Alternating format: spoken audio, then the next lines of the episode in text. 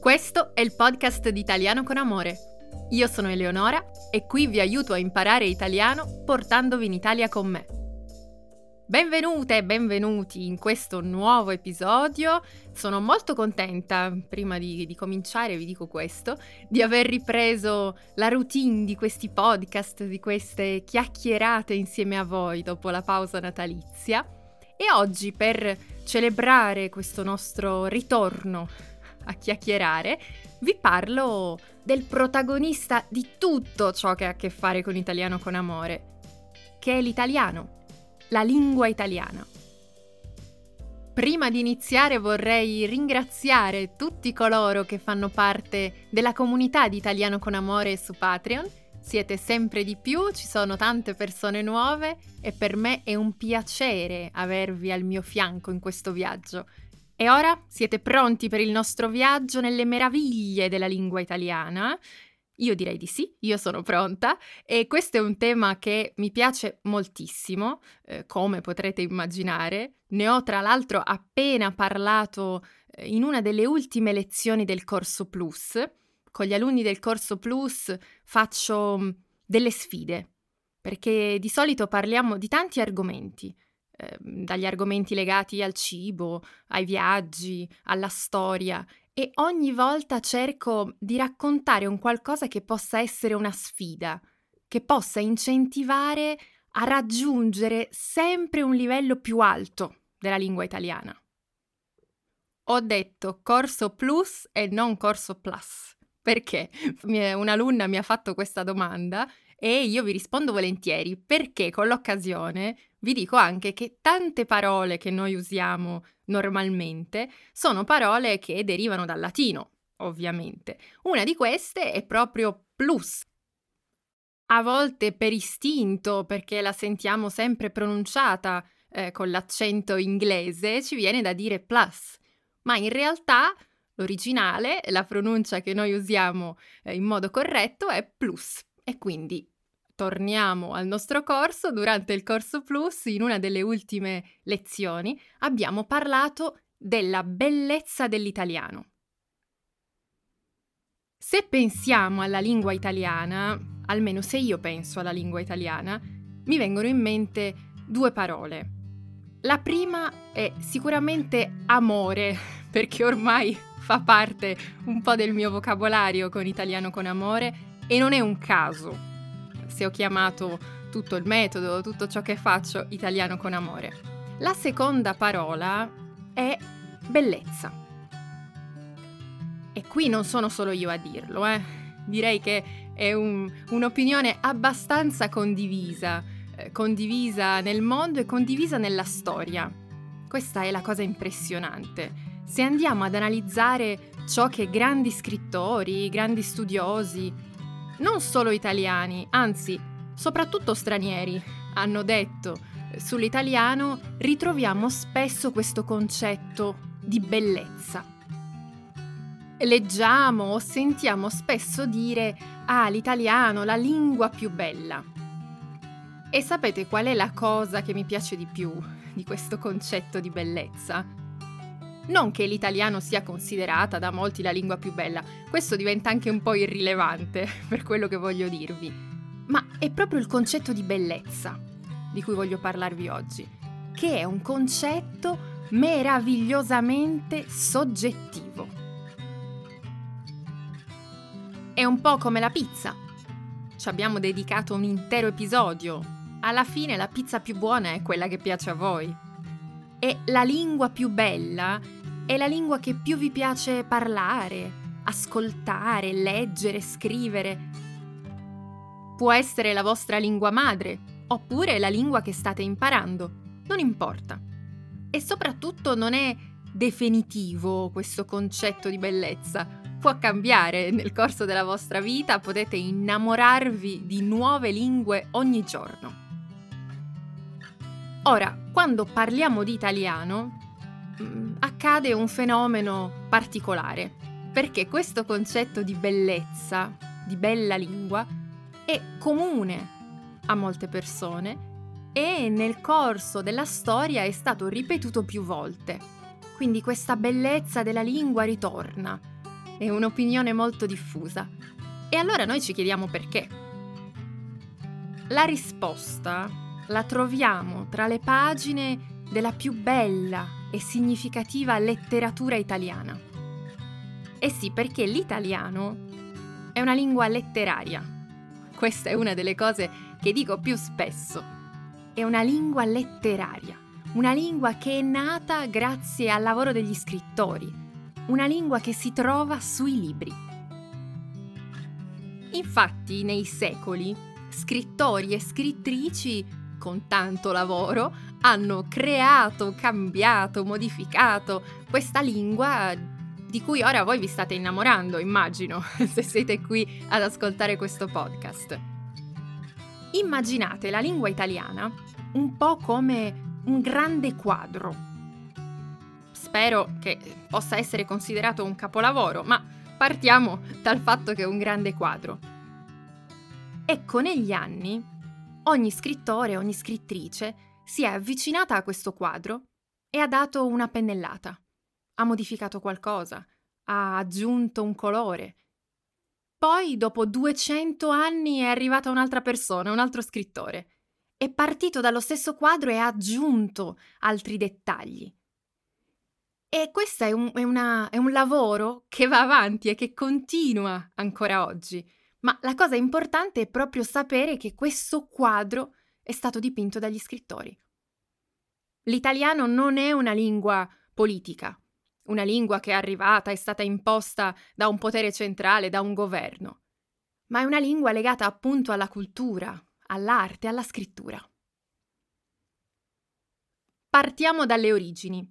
Vi ho già raccontato la storia della lingua in altri due episodi e troverete il link nella descrizione. Noi oggi parliamo della bellezza, cerchiamo di capire come siamo arrivati a questa bellezza. Le origini sono miste.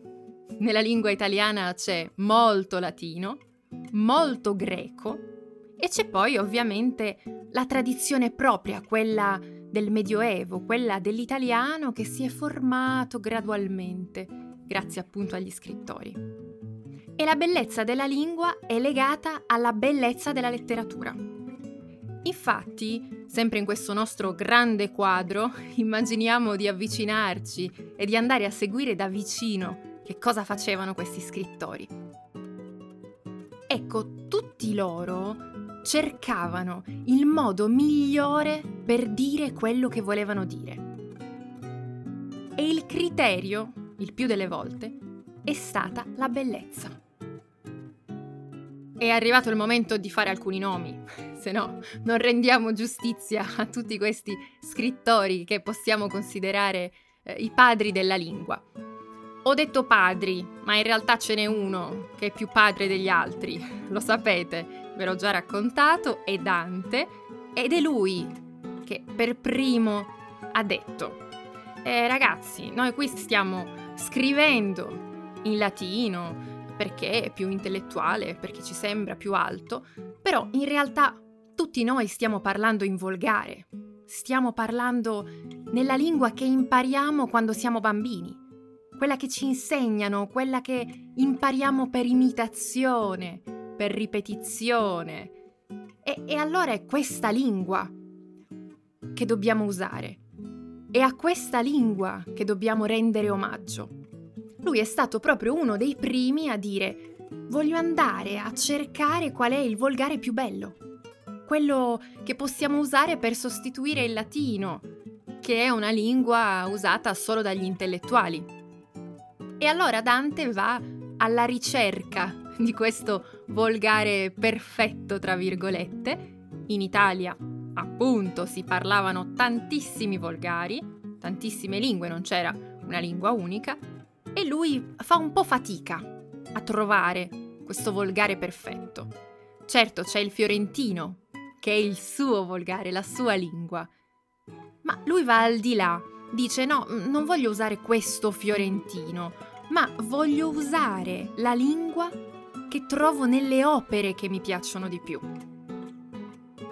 Lui dice la lingua migliore è quella che è stata scritta, quella che ha creato le poesie più belle le opere più belle. E allora partendo da questa lingua, fa la sua ricerca e arriva a un'idea di volgare illustre, un volgare che può essere elevato, può diventare appunto letterario, intellettuale, ma può essere anche la lingua parlata da tutti. Ed è basandosi su questa sua ricerca che crea l'opera che tutti conosciamo, quella che ha definito la lingua italiana, che è la Divina Commedia, e pensate che nella Divina Commedia troviamo più o meno l'80% delle parole che usiamo oggi quando parliamo italiano. E oggi siamo nel 2023 Dante l'ha scritta alla fine del 1200, inizio 1300, quindi sono passati un po' di anni, ma diciamo che il metodo Dante ha funzionato. Questa storia, questa della lotta per una lingua comune, una lingua che possa essere di tutti, mi affascina sempre moltissimo ed è per questo che ho deciso di raccontarvela oggi. Eh, alla fine, se ci pensiamo, Nessuno aveva chiesto a questi scrittori di mettersi lì e di creare una lingua. Ma per loro questo concetto era così importante, in questo caso per Dante, che ehm, ha dedicato a questo lavoro un'intera vita. E ha dedicato un'intera vita a una lingua che doveva rappresentare o doveva essere usata da un paese che in realtà non lo voleva, perché Dante era in esilio, non era accettato dal suo stesso paese. Eppure per lui questo concetto di lingua unica, di bella lingua, eh, era più importante di tutto il resto. Ed è per questo e per tanti altri motivi che lo consideriamo il padre della lingua, senza alcun dubbio. Ma Dante non è da solo. Come vi ho detto, queste pennellate su questo quadro che rappresenta la lingua sono state date da diverse persone e in momenti diversi. E allora eh, siamo alla metà del 1300, andiamo un po' avanti nel tempo e andiamo a vedere l'opera di un altro padre della lingua, uno che è arrivato dopo e che a differenza di Dante non aveva tutta questa voglia di abbandonare il latino o comunque di dire che il volgare era più bello del latino o andasse usato in misura maggiore. Eppure, questo poeta, che si chiamava Francesco Petrarca, è stato il poeta più significativo per la creazione della lingua italiana. Ha dedicato la sua vita ad un'opera, a tante opere, ma quella che ci interessa oggi è una, che si chiama Il canzoniere, e quest'opera lui l'ha scritta in volgare. L'ha scritta in volgare non perché volesse mostrare quanto il volgare potesse essere importante, no, voleva fare un esercizio, voleva esercitarsi, stava facendo un test con la lingua. E questo suo test alla fine è diventato un po' lo stampo della poesia che è venuta dopo. Per cinque secoli lui è stato il modello da imitare. Eppure, come vi dicevo, lui l'ha scritto come passatempo. Pensate che il suo manoscritto c'è, è arrivato fino a noi, lo troviamo in una biblioteca, nella Biblioteca Apostolica Romana. Immaginate dove, dove può essere questa Biblioteca Apostolica Romana e in questa biblioteca troviamo eh, il manoscritto originale in bella copia e brutta copia ne abbiamo due esemplari e se andiamo a sfogliare queste pagine possiamo vedere da vicino tutto il lavoro che ha fatto questo poeta. È un po' come quando noi scriviamo un testo e una parola non ci piace, la modifichiamo, prendiamo un po' di appunti. Ecco, lui ha fatto la stessa cosa, ma non tanto sul contenuto, quanto sulla lingua. Lui ha scritto, mm, questa parola non mi convince, quest'altra rende meglio l'idea, questa mi piace di più. E così, modificando parola per parola, ha creato una lingua perfetta per la poesia. La sua lingua è una lingua molto bella ed è una lingua legata all'amore. Vedete che ritornano questi due concetti, bellezza e amore. Ovviamente le sue poesie erano dedicate ad una donna, a Laura, e dobbiamo ringraziare Laura se oggi questa lingua è arrivata fino a noi, perché lui ha dedicato pagine e pagine e ha modificato questa lingua a suo piacimento solo per parlare del suo amore per Laura. Quindi Petrarca fa questa correzione della lingua che c'era stata fino a lui, la corregge e dice mm, questa mi piace, la lascio così per la poesia. Poi arriva un altro scrittore, l'ultimo di cui vi parlo oggi, che si chiama Boccaccio. Boccaccio ha scritto il Decameron, siamo sempre mille, nel 1300, eh, nella metà del 1300, e lui non scrive poesie in questa sua opera, ma scrive in prosa. Noi scriviamo in prosa quando non seguiamo una struttura di una poesia. Lui, con questa sua opera, che parla di alcuni giovani ragazzi che fuggono, scappano da Firenze per sfuggire appunto alla peste, si trovano in campagna, iniziano a raccontarsi storie e lui scrive quest'opera in un ottimo italiano, perché usa tanti livelli diversi.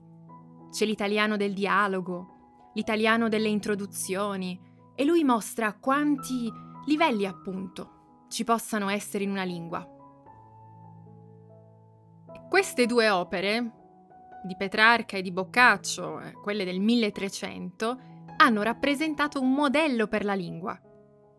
Sono state loro che hanno posto le basi alla non prima, ma alla più importante grammatica italiana. Infatti, uno studioso chiamato Pietro Bembo ad un certo punto ha detto: Io voglio scrivere una grammatica della lingua italiana. Pensate, siamo in un periodo in cui l'Italia non esiste ancora, eh? siamo nel 1500. Non esiste l'Italia, ma c'è qualcuno che si preoccupa di creare la lingua italiana, di far esistere la lingua italiana. Ecco, questo studioso dice la lingua più alta, la più perfetta, la più bella. Ecco che arriva il criterio della bellezza. La più bella è quella usata da Petrarca e da Boccaccio. Questo significa che da quel momento in poi chiunque prendesse la grammatica, quindi il libro più importante, quello che spiegava quale lingua usare, avrebbe trovato la lingua di Petrarca e di Boccaccio, quella lingua basata sul criterio di bellezza. E allora non è un caso se l'italiano si è formato in questo modo, se l'italiano è arrivato ad essere considerata così spesso una lingua bella, la lingua della bellezza. E questo è stato solo l'inizio la lingua è in continua evoluzione, ma ecco questa fotografia di questo momento storico volevo condividerla con voi.